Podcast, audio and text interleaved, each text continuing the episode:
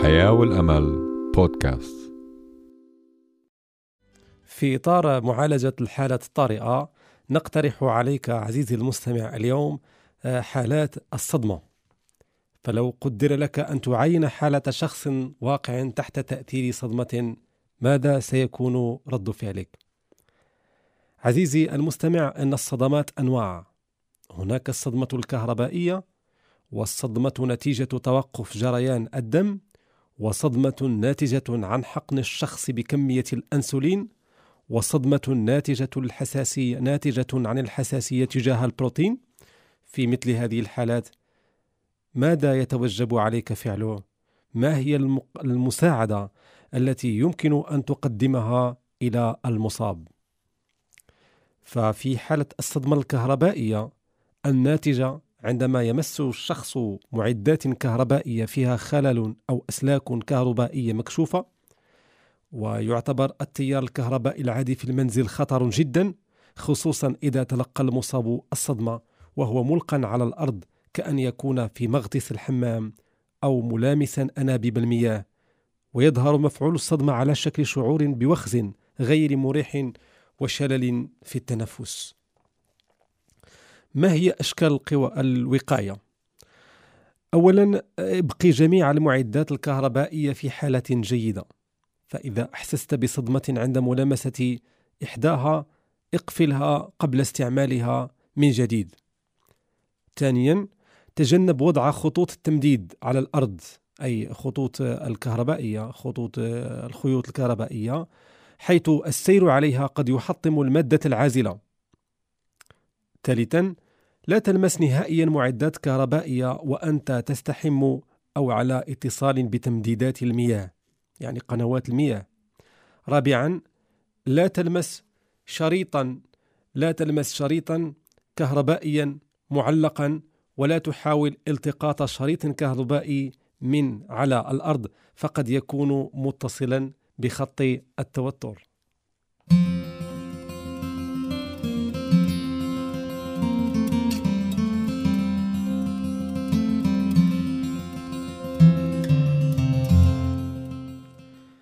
ما يجب عمله في حالة الإصابة بالصدمة الكهربائية؟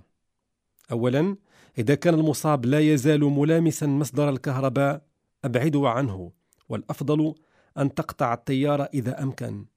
أما إذا كان ممسكا بسلك مكهرب فإن تقلصات العضلات يعني انقباض العضلات تجعل من المستحيل أن يفلت من قبضة هذا السلك المكهرب. وهنا آه، يجب أن ننبه ونحذر من أن كل محاولة لتخليص المصاب من الاتصال بالتيار الكهربائي تنطوي على خطر عظيم لأنها قد تعرض القائمة بعملية الإنقاذ إلى خطر مماثل. فالعمل هو أن نعزل أن تعزل نفسك تماما بأن تقف على لوح خشبي جاف أو كل مادة أخرى عازلة جافة ثم اعزل يديك بجريدة جافة أو قطعة مطاط واسحب المصاب بعيدا من الكهرباء. ثانيا ارسل من يستدعي الطبيب أو سيارة الإسعاف. ثلاثة ابدأ التنفس الاصطناعي حالا وواصله ما دام المصاب لا يتنفس تلقائيا حتى وإن كان في طريقه إلى المستشفى. رابعا إذا لم يكن قلب المصاب ينبض استعمل طريقة التدليك الصناعي. خامسا بعد أن يستعيد المصاب تنفسه ابقه هادئا دافئا مستلقيا طوال ساعة على الأقل أو إلى أن يأمر الطبيب بعكس ذلك.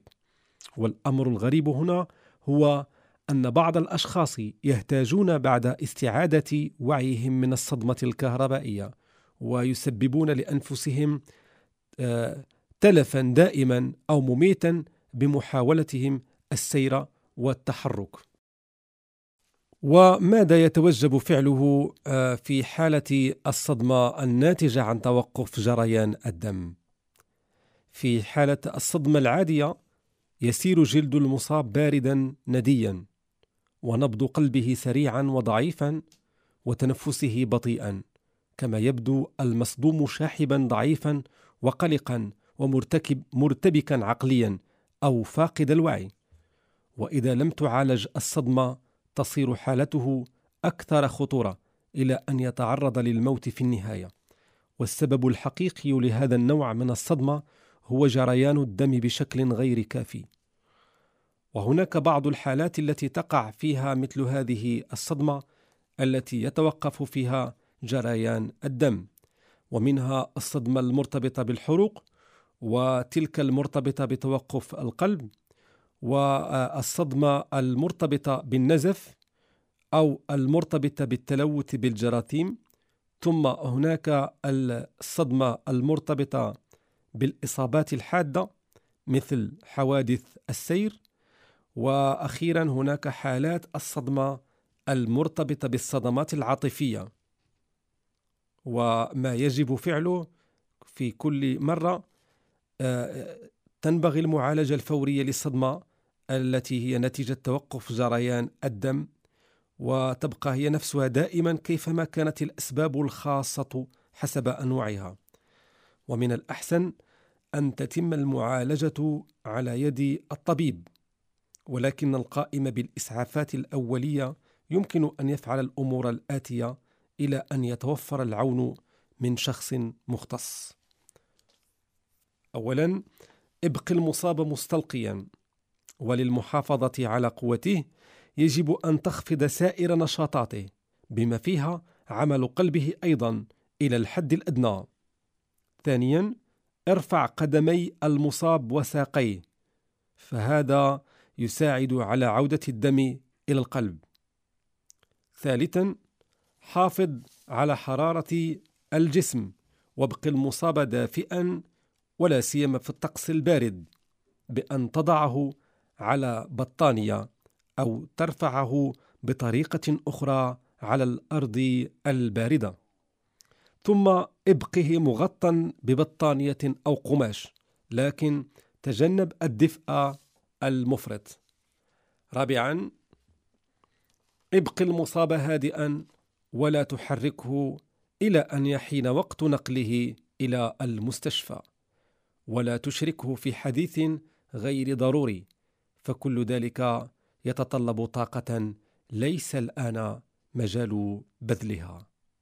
خامسا اعطيه ماء للشرب بحذر وإذا كان واعيا ويتقيأ فمن الحكمة أن تقدم له جرعات مياه صغيرة لتعويض جزء من سوائل الجسم التي خسرها ولا تعطيه كحولا ابدا أو غيرها. سادسا ابق المصاب في وضع الاضطجاع عند نقله وتجنب إثارته وتبذيل وضعه إذا لم يكن ذلك ضروريا.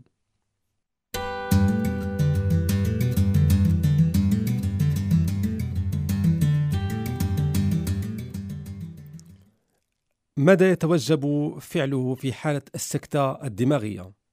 أولا يجب أن نتعرف على السكتة الدماغية فمن الحالات الشائعة أيضا والتي يفقد مع الشخص الوعي هي السكتة الدماغية وهي تنتج من انقطاع وصول الدم إلى جزء ما من الدماغ نتيجة انفجار أحد الأوعية الدموية التي تغذي الدماغ أو انسدادها نتيجة جلطة دموية وقد تظهر أعراض أي علامات السكتة فجأة أو تمتد خلال عدة دقائق وقد ينهار المصاب ويفقد الوعي ولكن ذلك لا يحدث دائما.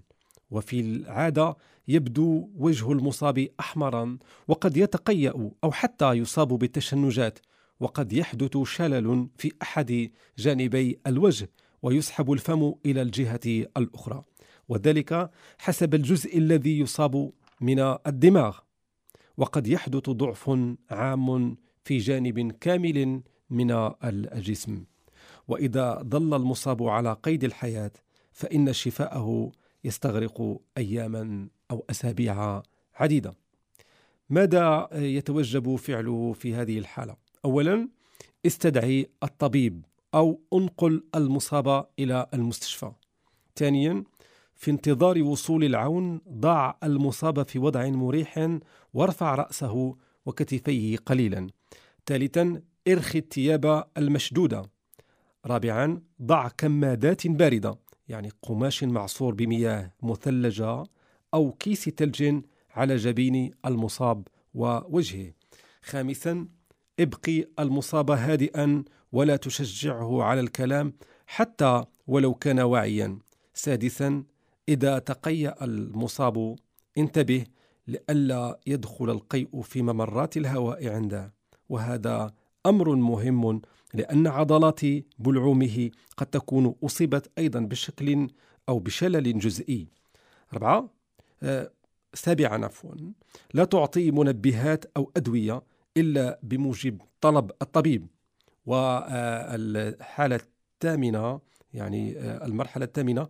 إذا كان المصاب يعاني تشنجات ضع قطعة ملفوفة من القماش بين أسنانه كي لا يؤذيه لسانه.